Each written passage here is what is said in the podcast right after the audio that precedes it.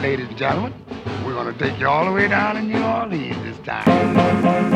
Competition is on. Competition is on. Competition is on. Competition is Competition is Competition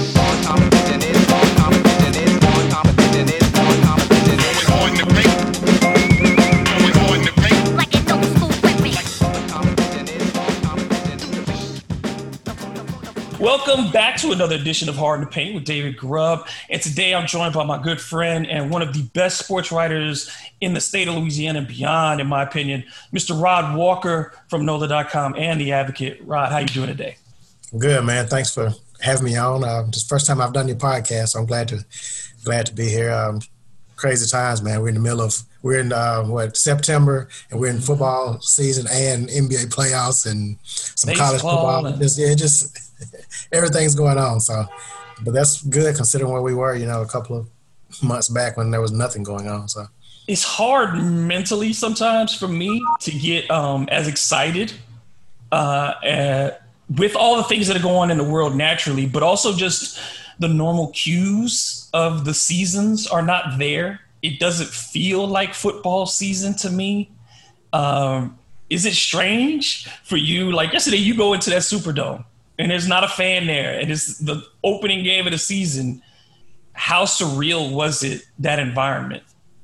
It was probably the, and I've been writing sports for a while. It was probably the weirdest environment I'd ever been in. I mean, and I'm sure a lot of that is because of the dome, and I mean, everybody knows how electric the dome can be, and just to see the dome like that, I mean, it literally felt like you were watching like a high school game, just you know, just in a a stadium that was too big for for the event it was in. You know, I've gone to state championship games for like small one A schools, and it sort of felt like that's what I was watching. Man, it was just like that. And uh, I mean, you got to credit the players. I mean, these are professionals, and we saw the same thing in the NBA bubble. I felt like I was one of those guys who thought the bubble was going to be just so hard to watch, and I mean, right away, man, it was like it felt like normal basketball to me. So I just I just credit those guys for being professionals and knowing that's just what they do, and it's they treat it like that. And the game itself, yesterday, I mean, the, the game itself felt like a regular football game, but I mean, just the atmosphere was just a lot different. Even just driving to the dome with no traffic, uh, no fans outside,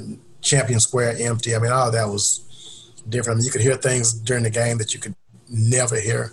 Um, there were times you could hear players on the sideline just screaming out stuff. And I mean, you know how high the press box is in the Super yeah. Bowl. And you could actually hear people up there, and that's you know that's above the 600 level. So it was just crazy to to, to see that and, uh, and just be a part of it. And you know, um, you, you, hope things get back to normal soon. But I mean, I understand why they're not normal, and I'm supporting uh, the mayor and whatever she decides as far as letting fans back into the game. Because if she doesn't feel like the city's ready for that yet, I'm definitely all for it. I think safety needs to be the priority.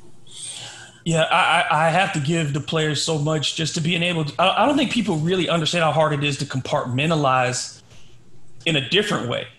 Because we get to in our jobs we get to go we've gotten to go home. There isn't any type of extra precaution for us. We go to work we have to wear a mask we have to do those things. But for these players it is an, an complete change of lifestyle. Everything has been different for them with every regard.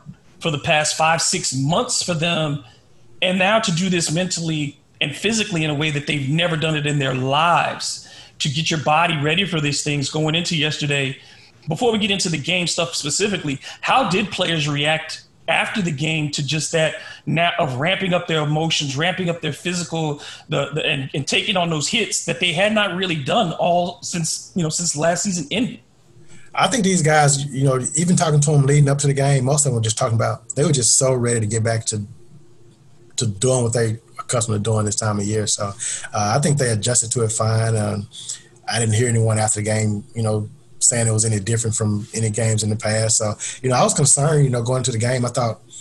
I thought like tackling would be an issue. I don't think the Saints struggled tackling at all, and there were some teams um, that probably did, but the Saints seemed to adjust really well. I mean, you couldn't really tell that it was a, that they didn't have a preseason. I thought they played, you know, for the most part, the game was. Um, I mean, as far as pre-snap penalties and some right. of the things you normally see earlier early in the season. You didn't really see those. So I think they, they did a good job of of handling the situation, considering they didn't get a lot of warm up that normal warm up period that they typically have.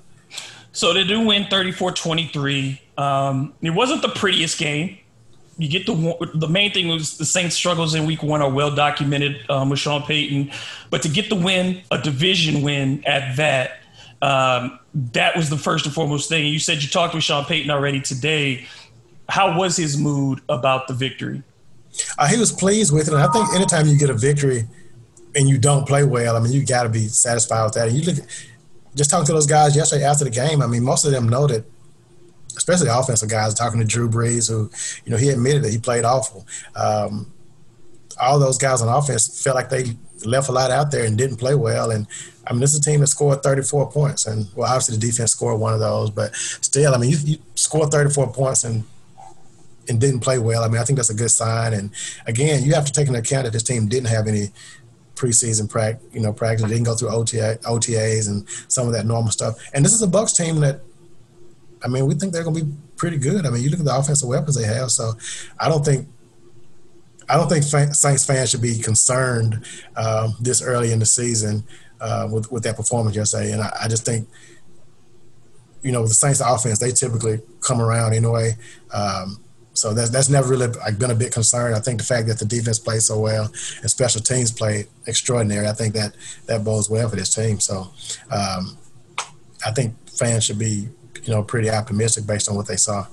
Let, us start with the defense because they did play so well. You know, you get three turnovers from the defense, which was a point of emphasis that they needed to create more turnovers from last year. Um, they did a fantastic job in confusing Brady with some coverages A couple of those throws were just bad throws on his own, but they did change up coverages. They isolated Mike Evans and, and, made him a non-factor. And even with Tampa trying to get the running game going to give Brady some play action opportunities, they never really could. And I think part of it too was the Saints forced the Bucks like when they did change backs, you knew what was coming. It seemed like every time LeSean McCoy came in, you could say they're gonna pass. And every time Leonard Fournette or, or um, um, Jones was on the field, you knew it was going to be pretty much a straight ahead run. So, I mean, that certainly helped. But to see the Saints defense get after it the way they did, there were no real big plays given up. You, like you said, there wasn't missed tackles. Guys didn't get through to second and third levels. Um, that had to be really uh, good to see, considering they did not get to tackle uh, live a lot during the preseason. Yeah, it was, and um, you know, you look at the defense. You know, the one big problem I guess they had. You know, they had the four uh, four um, defensive pass interference calls, uh, two of them on that opening possession.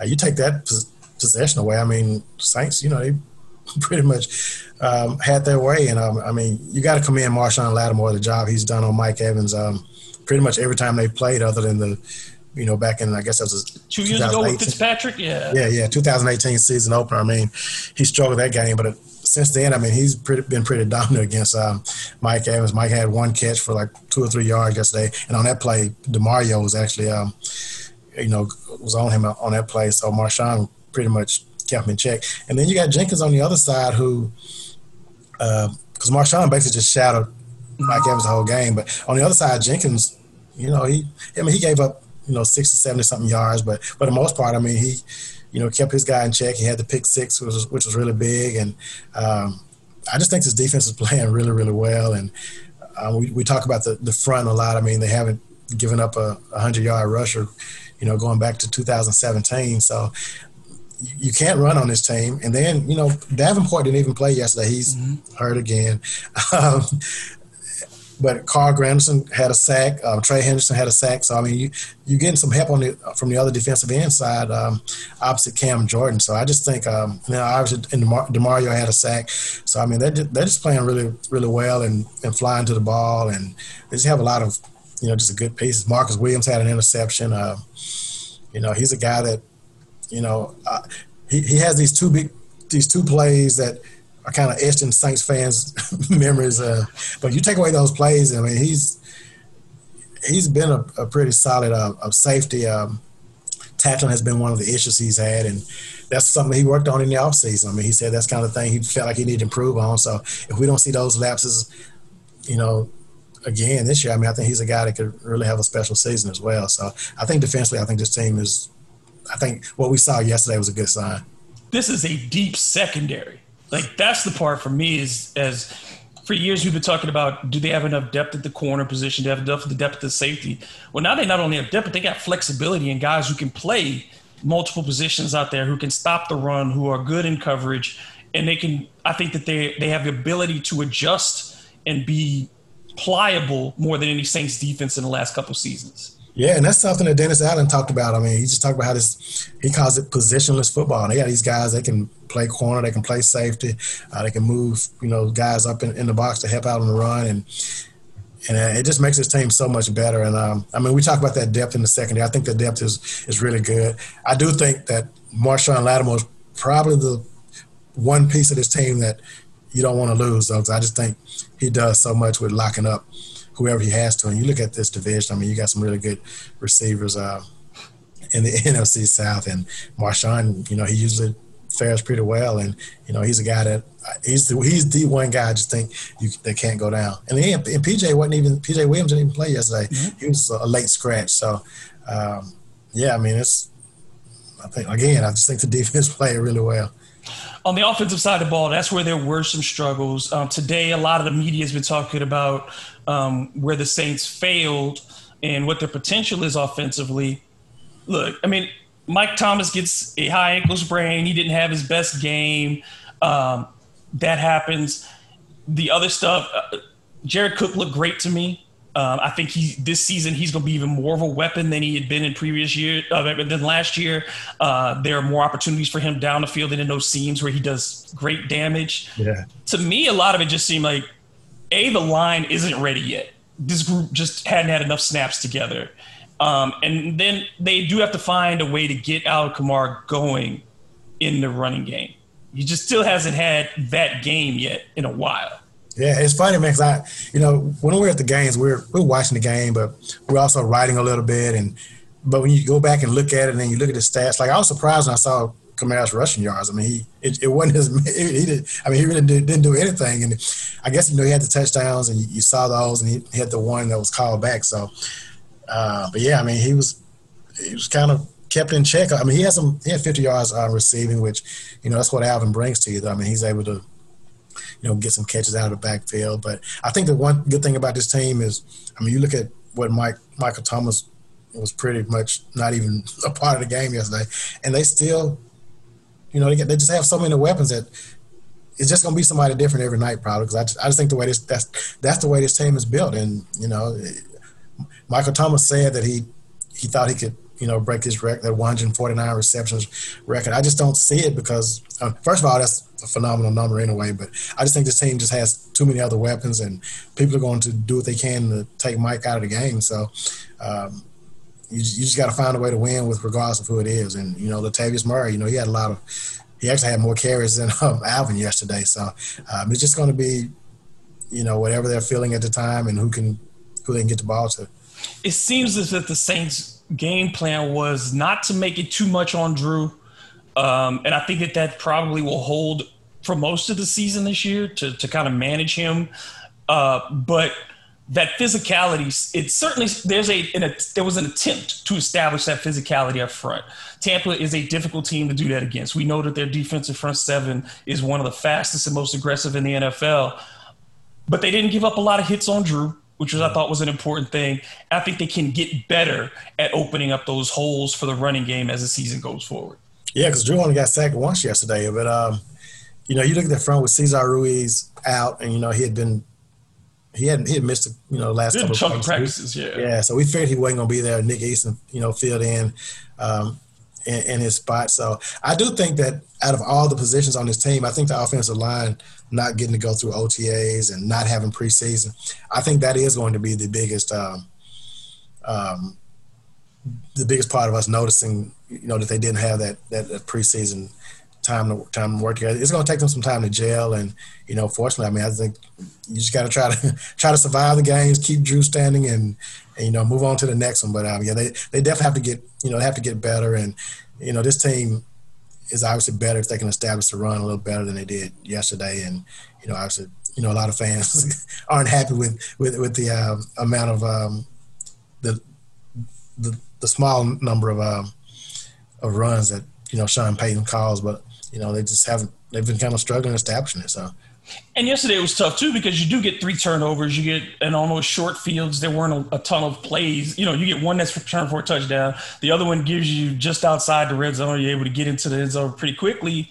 Um, so yeah, there weren't a, a lot of extended drives, uh, but overall, it felt like Sean was trying to achieve some balance. It, it didn't seem like he was doing his you know riverboat gambler type offense. He it, it really seemed like he's trying to establish a rhythm and it just didn't work. It just didn't work yesterday. Yeah, and, but and, but talking to Sean, you know, he he thought that was the worst. He said, and he actually said, you know, he said it's the worst um, job of play calling he probably ever done. So he wasn't happy with with whatever decisions he made, and uh, so um, I expect to see, you know, maybe something different um, next Monday night when they, know, they, they play the Raiders.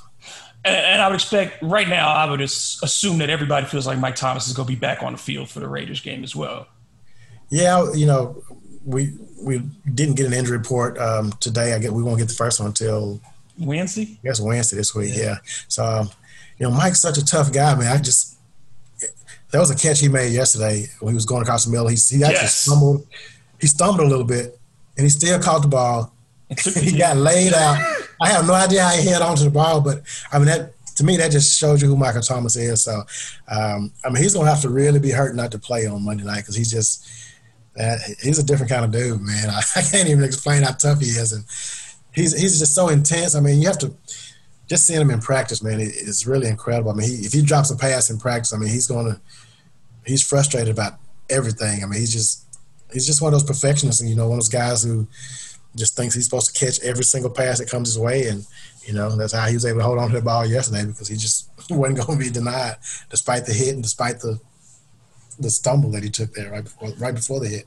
The Saints did get a couple of other wins though over the weekend. You do get Alvin signed to his contract extension. You do get Demario Davis, and his extension gets announced basically right before the game kicks off.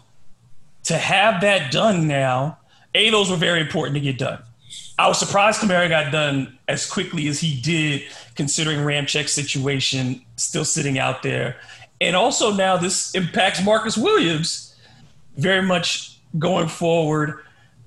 What do you think the Saints' plan of attack is for those two key guys? Certainly, Ramczyk is somebody who's indispensable, but Marcus Williams, as talented as he is, as a safety with this salary cap, does this kind of spell that he may not be back? And you got Marshon in there too. You know, he has, yeah, and he still got to get his deal. Yeah, he got to get paid too. So, man, I don't, I don't know who the. Well, I, I think Marshon's a guy you got to keep. I think Ramczyk's a guy you got to keep. Um, I think the team does like Marcus Williams, but I mean, out of those three guys, I mean, he probably is the most expendable one.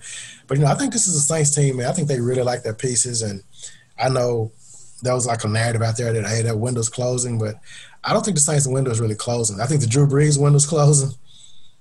I mean, obviously, I mean because of age, but I mean this team has some really good young pieces, and they've they've locked some of those guys in. When you look at Mike, now Kamara, and with Demario's, I guess he's an older piece. He's 31 now, but um, they're, they're trying to keep this group together. Cam Jordan, I mean, they're, they're trying to keep this group together, and uh, I just think they'll do whatever they have to do to.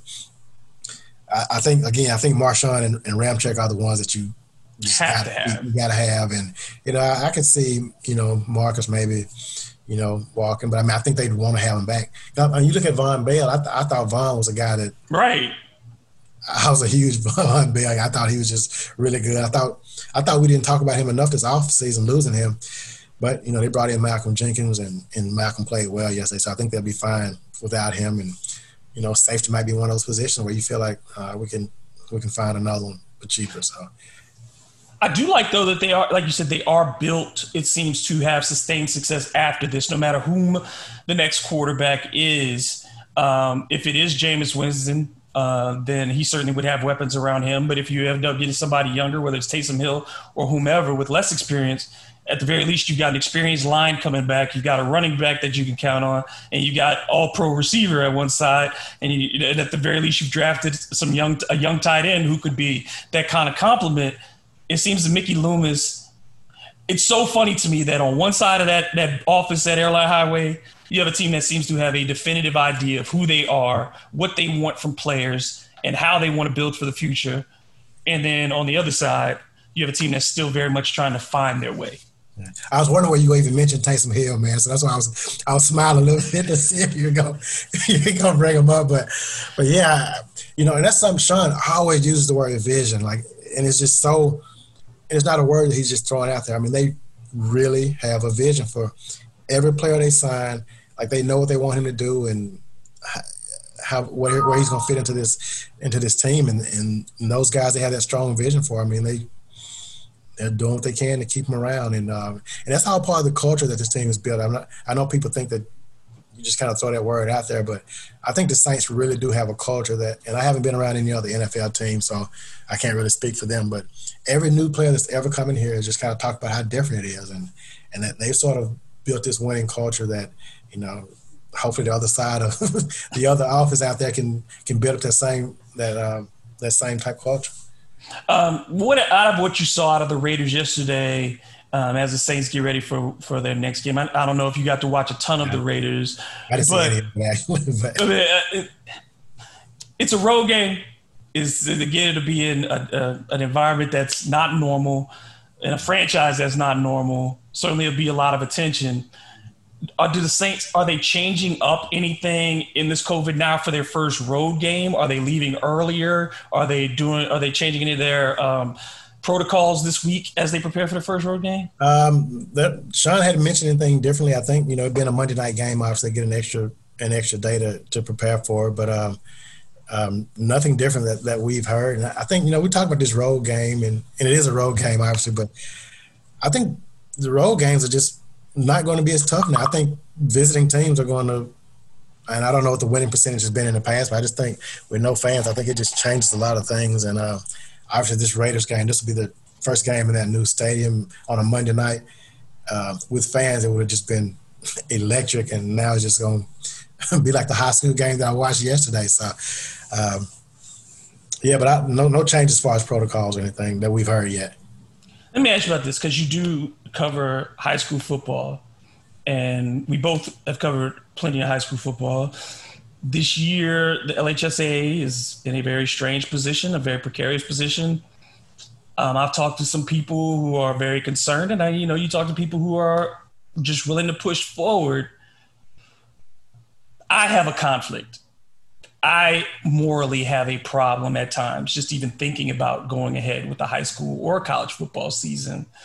Um, how are you dealing with it as a person? And then how in your reporting are you trying, can you try to be fair in asking the questions about safety and the state's liability and these schools' liability? Because these are things that are going to be real. And then how also do you just present the game as the game? Yeah, definitely. I agree with you on being conflicted about it. I'm, I'm the same way. Um, I'm, you know, I, you know, these kids' stages definitely should come first. And you know, I'm from Mississippi originally. They started their high school football season three. I think this is week three for them. And you know, you, you see stories. There's a school that had to shut shut down for two weeks and not cancel their games because you know positive test and you know for, I can't remember how many players in quarantine. So these issues are going to come up. I mean, you look at what the NBA and what the NFL has to do as far as testing they're putting a lot of money into testing. And you know, I mean, we all know how these schools struggle with money anyway. So they, they can't afford to do it. And, you know, there's some risk involved, like a, a bigger risk. And, you know, if I had a kid in high school, I mean, I just, I don't know if I let them be out there. I'm, I'm pretty sure I wouldn't let them play. But again, I don't know. It, it's a tough call. You know, the mayor's in a tough position. I mean, she's concerned about the safety and which is should be priority number one. And unfortunately, it's not priority number one for some people. They just kind of want to go play football. So um, it, it's definitely a, a, tough issue. And I would say I can see both sides of it, but I can't really see both sides. Yeah. The, the hardest thing for me has been that there has not been a lot of critical questioning from the media side, particularly the people who have access to the LHSAA, in asking them directly why are there not uniform guidelines for every parish in this state? Why are there why has there not been a fund for testing to where those tests could go to a centralized place and that we could keep statistics on what's happening in these districts? Do we trust schools, high schools to report their data when we have we know you and I like you said you from you grew up in Mississippi you've been in Louisiana for seven eight years now I grew up in Louisiana we know what urban districts and, and rural districts look like, how they struggle to keep their schools clean on a daily basis, how they struggle to keep kids, you know, who are coming from rough places on a daily basis just to keep them in a normal facility. And now we're asking high school football coaches and 16, 15, 16, 17 year olds to be monitors of the deadliest pandemic we've had in a century. I just, I, I don't see how that works it's asking a lot. I mean, these kids, you know, they're going back home every day. I mean, it's just there's yeah, it's just too many things that can that can go wrong, and I think it's going to probably, you know, it, it, may take an outbreak for people to say, okay, you know what, we need to slow down and think this thing through, and uh, until that happens, I mean, I think I think we're going to be just all in trying to you know trying to play football on Friday nights. And, and the college level, it, it's tough for me too because I watch the student athletes and and I watched the last two weekends of college game day. And two coaches, two very prominent coaches, one in Ed Orgeron, and I think he misplayed it by saying racism got to go and and you know using that tone and then then you get Nick Saban saying all lives matter including black lives and we see these major coaches who either are not saying anything or are saying things in, in a way that is not communicating the message maybe that players and African Americans in general want to hear. And yet the full push continues to go back to these things where players have talked about using games to mute the movement. It feels as if that's where we're headed. Do you see that? Do you hear players concerned about that? I haven't really, you know, I haven't kept up with the colleges as much. I mean, like, you know, I've been yeah. with, with Tulane, so not sure what they're saying, but I know they've they've done some things to show that they are being more than just about a, hashtag. I mean, they've, you know, they have some some projects that they're working on that that's going to try to, to show that, you know, that they're trying to make some changes. And, you know, I commend them for that. I, I wrote a story on it, and I can't even remember the name of the of the project now, but I mean, they're really putting their mouth, money where their mouth is. So, you know, I commend them for that. But I, I think some of these other little things aren't really doing that. I mean, I think they're saying, "Oh, we're gonna let them speak up," but you know, you you got to really put something behind it and make it more than just a hashtag. Yeah, I was really disappointed in NFL's presentation over the weekend from Thursday on. Um, and the way that they handled what happened on Thursday night. They didn't really get into the issue of why the booing was occurring. They didn't really uh, deal with that. I thought Mike Tirico um, left a lot to be desired in his discussion of the topic. And then as we go, went into it Sunday, you know, the NFL talked about we're going to put the end racism and we're all in this together. And they're in the back of the end zone and you can barely notice the print. Right. And then you see these T-shirts, and yet there's no uniformity in how teams were approaching it. Everybody was doing something different. And Roger Goodell gives a terrible interview. And then you see what Eric Reid and Colin Kaepernick and their statements afterwards. It just seems the NFL cannot get out of its own way in dealing with these issues. Yeah, I mean that's that's always kind of been what separated the NBA from the NFL. But you know, even yesterday, like at the Saints game, they played "Lift Every Voice and Sing," like, and it was played like it was like 30 minutes before the pregame, and it was so weird that I couldn't tell if it was if that was the actual what they were supposed to be doing, if they were just kind of practicing because it was so early before the game. But the only reason I knew it was real is because the Tampa Bay Buccaneers were in their end zone. They were all like lock, you know, hand, you know, arms interlocked, and they were playing the Alicia Keys video that I guess every team in the league played the same video. Mm-hmm. But it was just really strange because they played it. Then Tampa, the Saints weren't out there for it, but they played it. Uh, the Bucks went back to the locker room.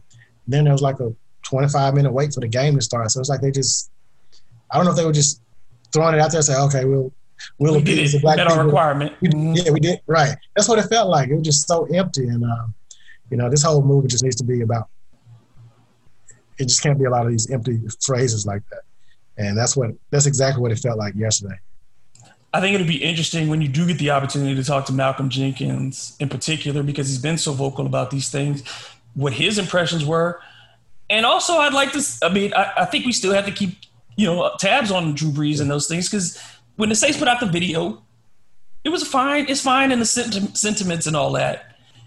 But I just still want to see that urgency And I think that's the thing that drives the players who have spoken up about the problems, and it drives most of the people is like, as soon as you stop with the urgency and you start watering it down and making it softer and cuddly and make this right. thing about, hey, if we link up, we can fix right. this. Yeah. To me, it's, it's just it's it's disingenuous. This has to be uncomfortable. This has to be difficult, and we need the white players in particular to stand up and say, "I'm ready to be uncomfortable, and right. I am not the lead on this," and let the the agenda be set by the people who want to be infected, but have uh, who are affected, but have the white players who are allies and the white owners who have to step up too, who say that they're allies. Well, you got to do more. You have to be a actual presence, and that's what I'd like to see, in particular from even with the Saints and Gayle Benson. Look, she's in the Fortune 400 now for the richest people in the world. Maybe if she said a, a good thing would be, hey, take that Saints subsidy money that I get each year from the state and apply that to racial justice, to fixing our prison system, to doing those things. It's not a ton of money in her pocket. And it really isn't, you know what I mean? I, I just think that there are things that these teams could do, but it seems that the motivation is more often on the tax break by setting up a foundation that I can make a donation to rather than the actual issue. And that's the most frustrating part of all this. Yeah, and, you know, you, you talk about the unity thing. I remember a couple of years back, the Saints and the Falcons did a similar thing. This may have been, I don't know if it was 17 or I think it was 17, but they did a unity thing. It was just that's not. Yeah, I thought it was just missing the whole point. And I do think, I think the fact that the Saints have guys like Demario and Malcolm, I think those two guys are. There's probably not a team in the NFL that has two guys who are more outspoken and and understand that it's bigger than just, you know, just a bunch of catchphrases. They understand that it's still going to take money to, to, to create some of the changes that, that, that are needed. They understand the importance of voting and, and, and getting these you know, making these elections fair and, and getting people out there. So I think that bodes well that the Saints have those kind of guys. And I think they are going to make sure that it goes beyond this pre-game stuff. I mean, they, they know this much bigger than that. Um, lastly, before I let you go, um, I wanted to ask you just – as we deal with this as a media group, as all of us journalists go into this different environment, the access is different to players. The the way we maintain our relationships uh, with our teams is different how have you had to adjust already and, and and just start to plan going forward in how you prepare stories in how you you know just make yourself available to the to, to different people? Or just you know what are you doing differently to give your readers the same level of access that you've enjoyed in the past? It's definitely tougher man. That was uh i'm still trying to figure it out because you know right now, i haven't been in the saints locker room you know the whole training camp. You know i could go to the I could go to the Saints locker room in the past and go talk to Demario one on one, and you know while all the other reporters are around, whoever, and mm-hmm. and now we don't get that. Now we just we get them on a Zoom, and everybody's there. So you're not going to get those. Um, well, I'm not gonna say you're not going to, but it's going to be much uh, more difficult for, for writers to get to get those more intimate type stories because you're just kind of getting some broad. You know, you're asking kind of. You're not really just getting to the meat of the subject on a lot of things because you just don't really have that access. Um, so that part's tough. I mean, you have to just try to work some other way around it, I guess. And and that's not just with the Saints. I mean, I think that's mm-hmm. pretty much across the board. I mean, I think the Pelicans will be the same way. And I don't know, we may not ever go to a locker room again. I mean, this could be the new norm, man. I just, you just, you don't know. I'm fine with not going into locker rooms if we don't have to for basketball. I don't really enjoy being in a locker room waiting. If they're gonna give us to give them to us at a podium and we get a chance to speak to them, I'm good with that. There could be some adjustments, but yeah, I, that access, and I thought about it most during training camp because those are the times really where you get those, you get to, yeah. you know, sniff out gems, people who right. are that that are coming up the ladder that you don't really get to see, and because of the limit on the video that we got on a day to day basis, and right. that limit of access of questions. Yeah, going all the way when we were doing the Pelicans too, and they're in the bubble, it's just been so much harder to get follow ups right, and to be right. able to get detail. Like, you take a guy like Cesar Ruiz, like I have never met him in person, and that that wouldn't have been the case in the past. But I mean, I've just seen him on Zooms, and that's it. And you know, if this was a year ago, none of us would have ever talked to Zion in person. We just seen him on Zoom, and that'd have been it. So, you know, that's just different. I mean, you know, you have to sort of they need to see your face and in person to kind of be able to relate to you and open up, and that's how you get the story. So, I mean, yeah, this is this is definitely a different a different time, so we're not used to. It's going to be 17 weeks of adjustments. It just feels like, and if we get through all 17, hopefully, but just so many adjustments. Um, I, am going to give you a quick Pelicans thing before I let you go though too. All right, so today we get a bunch of like a bunch of flurry of things that could affect the Pelicans, and I just want to get your thoughts. So first, we get Lonzo Ball signing with Klutch. He's, this is his fourth different agent in his career and his third and last two years. So, what does that say about Lonzo in your mind? But also in his quotes, he says he's he clearly says he wants to be in New Orleans. He wants to be with Bi. He likes what he's doing with Zion. I know people have their impressions of what Klutch in the Anthony Davis saga. Do you think this becomes a non-starter for Zo? That like this means that his clock is ticking definitively, or do you think that this is just hey, it's business? Um, I, I, can't blame anybody in New Orleans for being concerned. I mean, you have to be concerned after what I mean you, you saw last year. Uh, but again, I mean, I, I never really fault anybody for making decisions that are best for them when it comes to sports. I mean, these guys are you have to look out for yourself, and if you think that's the best thing for you, hey, go for it. So I'm, you know, I'm I'm cool with it, but I, I, do I can definitely understand if you're a Pelicans fan, like why you'd be concerned. I mean, just you know, with the AD and LeBron connections there, and uh, so yeah, I mean, it's definitely something to to have in the back of your mind, or maybe in the front of your mind. And, and but I, you know, David Griffin has some. He's worked with with Klutch before, so uh, he's worked with Rich Paul before, so you know, I don't know. It's it's to be interesting. I can tell you that. On the coaching front, uh, Mike D'Antoni's not going back to Houston. He's they, they're saying that he might be the favorite for the Pacers job.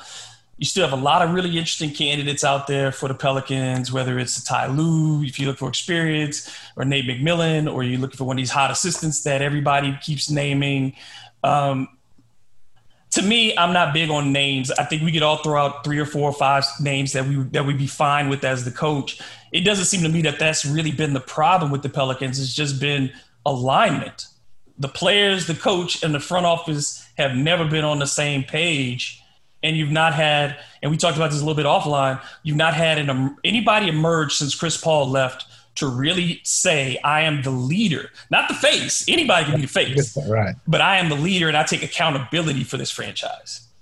Yeah, I think, and to me, that's more important than, the coach. I think you can get a guy that can, you can get your players coach or whoever. And I think if you don't have the right pieces, you're not going you don't have that leader on the team, you're not going to win. I don't care. It's just not going to happen. And, you know, and there's obviously there's so many good jobs out there, uh, more, more now than it was a month ago. I mean, you look at, you know, the Sixers, the Pacers, the Rockets, um, Bulls. Am I leaving out somebody? Sacramento's still open, right? No, Sacramento's still no, no, for GM. Sacramento's open for GM. Sorry, yeah. but yeah. So, yeah, um, I, I, think, um, yeah, I, I think whoever they get, I think, I mean, I, I, do trust Griffin on who he hires as a coach. I think he'll get someone who he thinks is a good fit for this team. But again, this team is still, to me, just needs that that that piece, that leader, that that tough guy, the guy who's to hold other players in the locker room accountable. And I, to me, that's what's been missing. And you know, and I always said, I mean, we go to those locker rooms after the game, and I just never feel like anybody's um, mad about a loss. It's just always, oh, okay, we'll get them next time. It's just kind of a ho hum attitude. I just think they. Um, I think they're missing that, and I, and I always go back to the, the Yo Rondos here. I thought he was sort of that guy who held guys accountable, and but outside of him, they haven't really really had that. I think it's missing, and I think to me, that's what they got to go out and get. Yeah, JJ tried that this year. He tried to be that guy, but it's hard when all of you are new and you don't have any. It's not like you had a vested. He, he he's not vested with the Pelicans. Right. You know, right. it's his first year too. Right. So if he if it's somebody who's been there, and I think what you're really looking for is it, it's got to be one of either Zion, Bi, or Alonzo, because those are your three positions that you're building around. And if it's not one of those three, then then you have a problem on your hands going forward. And I've only been around all three of those guys for one season. Right. I just don't know if they had, I don't know if it's that personality though. I don't think it's Drew's personality. I don't, think, know, I don't think we know it's not Drew's. I think right. we know at this point. And I don't know if it, I think out of those three guys, I think Bi is probably the one who probably could be, but man, I just I just don't know, man. It's, yeah, I mean that's the thing that the, the big question for me for Zion in year two is is he going to get an edge? Because that's the one thing he did not play with in any of the twenty plus games we saw. Right. There was never an edge to his game, a snarl that I, you know he got points, but it was like there was never a point where he felt like he was dominating the game physically. You know, and particularly in the bubble, I know there was all the controversy about the minutes, but my biggest thing was at no point did I see him put anybody on the ground. You know what I mean? Just use his body and just say, right. okay, I'm, I'm, a basketball player. I got to just go get the ball. Right. I think that's the thing I want to see in year two is in a, level, a rate, an intensity, a, a, level of aggression that's just higher for him.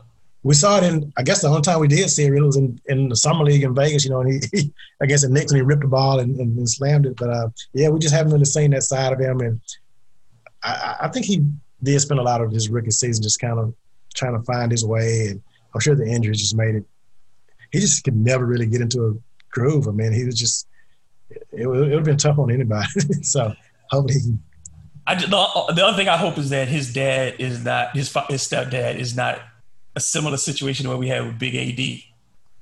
You know, Big A because I hear these things, these little rumblings that Zion's stepdad is very much in that vein, controlling. That he was not happy with the way Zion was handled in year one. He didn't like the fact that he kind of just that he became a joke in some regards, especially the way the rookie of the year voting went down and it was became this big thing. I think that they were really upset with year one for Zion. And I think that's what makes this even more critical for Griffin in year two is that you can't let him get embarrassed a second year in the eyes of the people close to him. They expected more out of year one. They didn't get it. Year two is critical for that for that impression on the franchise. Yeah. I didn't get a chance to talk to his stepdad during the season. I talked to him a little bit after right after the draft, you know, briefly. And uh, you know, I mean, he was a guy who was really big on Coach Gentry, and you know, you know, an, an older black guy, you know, kind of being responsible for his young 19 year old at the time son, and he was kind of all in on that. But yeah, I mean, as the season went on, I think he was still probably a Gentry fan, but I think just the way all the other stuff happened, I think, I mean, you, and this is a guy that's been really good everywhere he's been. So, you know, I'm sure this rookie season probably didn't go the way he wanted to. And like you said, yeah, I mean, you don't want to go through year two the same way. I mean, maybe you can just scratch this year one off and say, okay, we just had some some tough luck. But I, I do think things need to look better um, year two. I mean, he needs to be he needs to be the man.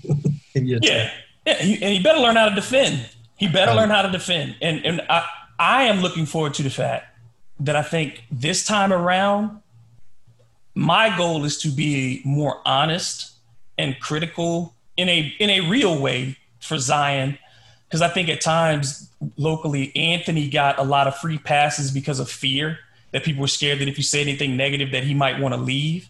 Well, that's going to happen. If a player wants to go, they're going to go. And I think the honesty, the accountability of it is not to, to hurt anybody's feelings in the media. I never think about trying to hurt a player. I only talk about the way that they play in order to be honest, to have the conversation and and be and give fans an understanding of what it would take to in my mind for the team to improve it's never to attack an individual but i think we do have to be honest about the shortcomings of individual players yeah yeah i agree with you and and that's something that and I, I do think the media here is different from the media other places i mean this isn't new york and uh so yeah that, that's something that probably will i don't know if it helps or what it'll do but i mean these are NBA players that are making millions, and they just, you know, they should be able to, you know, they have to be able to deal with the criticism as well as the praise, and and, and so yeah, but I think Zion knows himself well enough that I think he knows his shortcomings, um, especially you know you talk about it. I think he knows what he needs to get better at. I mean, I think he's a smart enough mm-hmm. guy where he knows, you know, the flaws in his game, and and we just want to see that we want to see the improvements this year, and and just his body as well. I mean, we want to see him show that he wants to get in shape and do the things that it takes to be uh, an NBA player. Yeah, because it seemed like he went back to South Carolina, and yeah, you know, you get that the more black women get around you and say, "Hey, baby, you look like you ain't been eating," right? And you get that COVID fifteen, and because you, you spend two weeks with the family, and and clearly emotionally, if he was going through something difficult, if somebody was sick or yeah, you have yeah. a family potential, all those things put everything else out of the side of your mind. But he, it just, yeah, that physical conditioning is going to be key for year two as well. But I do agree with you that mentally, he, the things I don't worry about with he, Ingram, and Hart in particular, is that as young players, I do believe that they're going to spend their offseason all working on the things they know they didn't do well this year. I have no worry in my mind that those three guys in particular, I know that they should come back better where when the whenever training camp does open. Um, some of the other guys, I have my worries about Jaxson Hayes and his maturity. I really worry about his his maturity because I don't think he. There were times when I asked him, and I don't know if you were on the conference call one time, and I asked him about his defensive struggles. He said he didn't struggle defensively this year, and that bothered me because he did. Yeah, yeah, yeah. He did, and for him to say he didn't, I, I do worry. And you know, you've seen his body language at times. He just seems like he's too happy to be there on occasion. I, he really needs to grow up between year one and year two. I'm not trying to throw him out with the bathwater, but I'm just saying if he wants to be on on that line and get regular minutes, he better get mature.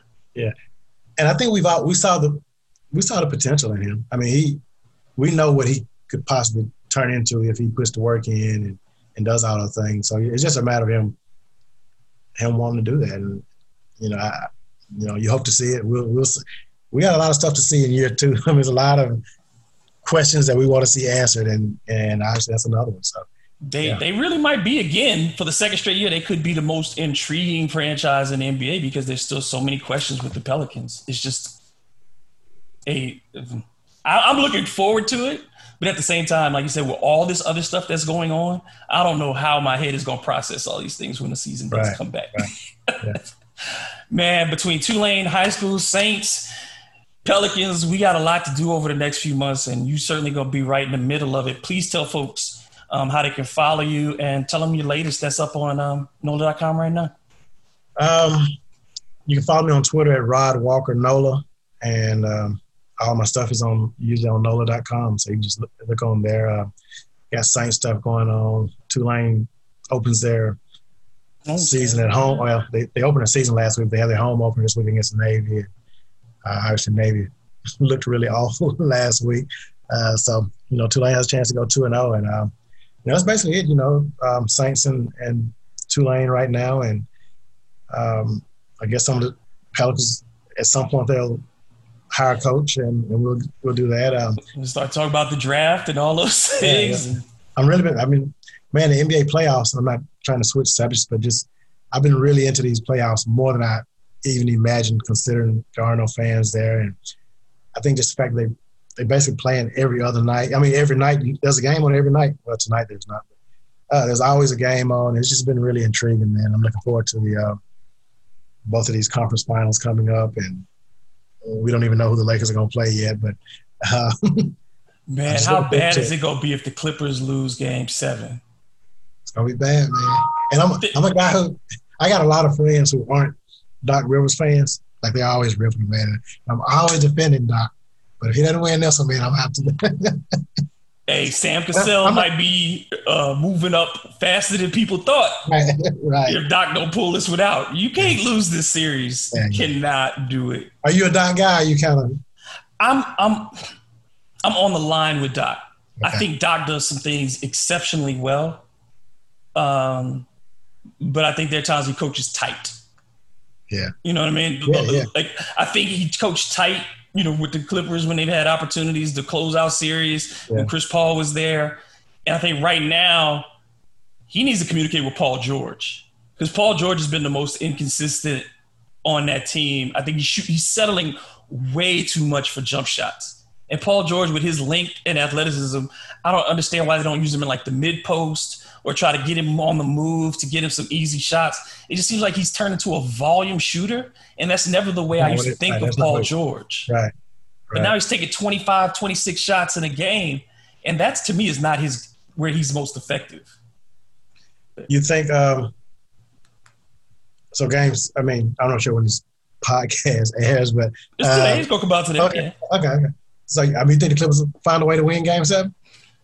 I think they better. I think Kawhi comes out and has an amazing game because he, you could clearly see this is bothering him. These last two games, he wasn't happy with the way that they defended. He wasn't happy with the, the decisions they made on offense. and he didn't come to back home to do this. He didn't come back right. home to lose in round two. And he know I think Kawhi knows more than anybody what this means if they were to lose and to see the Lakers go on to, you know, go through Denver and get to the finals. If that had, or if Denver would have beat the Lakers oh, and Denver is the one that does it and you didn't. Right. That there's no level of embarrassment that the Clippers could get out from under on that one. Yeah, yeah. So I give it I give that part just that little edge. I give the Clippers that enough that Kawhi is not going to let this happen. Yeah, Denver's just so man. They're just so relaxed now. They got nothing to lose. They're man. The, the pressure's definitely on the Clippers. I mean, the Denver just go out and play, but so yeah, I, I don't know. But again, Denver is one of those teams where people we keep talking about market size. I don't believe in market size. Right, I think right. it's really it's it's LA and everybody else because the other markets don't. There's no right. real proof that big markets are drawing anybody to them. Right. It's LA. That's what we're talking about. Right, but. Denver, Jokic, a, whole, a guy that you got basically, you know, you had to choose. You, they, they had to go between Nurkic, uh, uh, Jusuf Nurkic and Jokic. They picked Jokic. He's an MVP caliber player. Murray has never even been an all star. The rest of the guys are good, but none of them are all stars. Paul Millsap was an all star, but he's past his prime. Right. Coaching, identity, defense will they get you a long way. Yep, they know who they are, man. Yeah. They haven't changed. They are playing the same basketball from game one to game six, and they say if we're gonna go out, we're gonna go out playing the way the Denver Nuggets do. play. Right. Yep. And that again, whether it's Denver, Miami, all the teams that you've seen, even Boston, which is basically playing seven guys. They ain't even going deep. They don't. They can't. And no bigs. They got one big and Daniel Theis. but it's a commitment to being who you are every night. And uh, you know, even not Toronto, you wouldn't say any of those teams that we're looking at. None of them have a transcendent star. Right. Jayson Tatum may be about to take that step. It looks like. Right. But here we are. He's in year four of his career now, and now we're just now saying he's taking that evolutionary leap. Jaylen Brown might be that guy who takes it too, but that that's identity, trust, culture, all those things it do, you don't need an MVP per se right. to have a team that can contend for a title if your team knows what the hell it's doing. like it's just yeah. that simple. Yeah, I agree. And 90 times out of 100, it seems like the Pelicans, it it, it, has, it won't matter. It, like, I don't know how you felt about Alvin, but I felt like I never felt like he was the right jo- the man for the job in particular because it wasn't a veteran team. They kept trying to throw young players and a guy whose system is and, uh, and principles are built for veterans, guys who don't make a ton of mistakes. Young players make mistakes.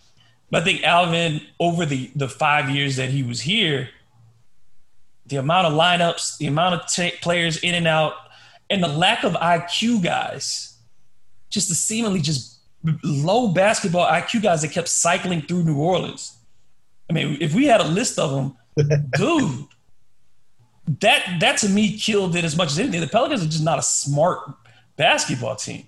Yeah, he um yeah. I mean, when you when you look back over Alvin's time here, I mean he he caught a lot of bad breaks, man. I mean, just as far I mean, just injuries, the AD saga, um, and then just not having the you know some of the pieces that he that that you need to be successful. So, um, and I say all that, but I mean, you know, there were some times they the inconsistency was still a concern because you saw the talent. I mean, you saw what they could be a lot of nights, but there was a lot of nights you just say, okay, it, they just couldn't. They just weren't consistent, man. No. And, and a lot of uh, I think we have to put it on the players too and hold them oh, to yeah. it because there's no way a coach can tell you to give up 120 points as many. T- there's there's no lack of coaching. At some point, there's some want to and, and resolve involved, and we saw it on a nightly basis that that team when pushed would tip over. They would right. not fight back. They right. never really, uh, at no point, other than Brandon Ingram, the night when he got pushed into the stanchion by Gobert, you really didn't see on a night to night basis where the Pelicans would get up, were ready to fight anybody, right, to fight for their territory. Right. And that goes back to, you know, just some, we are talking about the kind of guys they need, or at least that one guy, you know, that that'll, that'll instill that in his team. And I don't think that comes from coach. I think there's going to have to be a guy on the on the floor who can do that. Yeah, they need to bring the ruckus kind of dude, whether it's a Morris twin or something. You got to go find one of those bring the ruckus cats. And I think that's what New Orleans really would identify with too. I think that's why that Crescent City Connection team that we talk about is still so identifiable, is because it was very much like New Orleans. Right. I think New Orleanians are blue collar people. They are people who are used to scratching for what they get and not being respected and feeling that way. Right. And they want a team that has that kind of chip on its shoulder. Chip, that's right. why they that's why the Saints they love Sean Payton so much is because he carries a chip on his shoulder. Yeah. And even if there's no reason to, he'll he can make up one. You know, just just have a reason to have a chip on your shoulder. Yep. And, and, and the same reason that he has Taysom Hill throwing passes in the fourth quarter where you got to lead. That's that's Yeah. that's Sean Payton. I can do this and I will do it. I I, do not need it, but I can do it. Right. Yeah.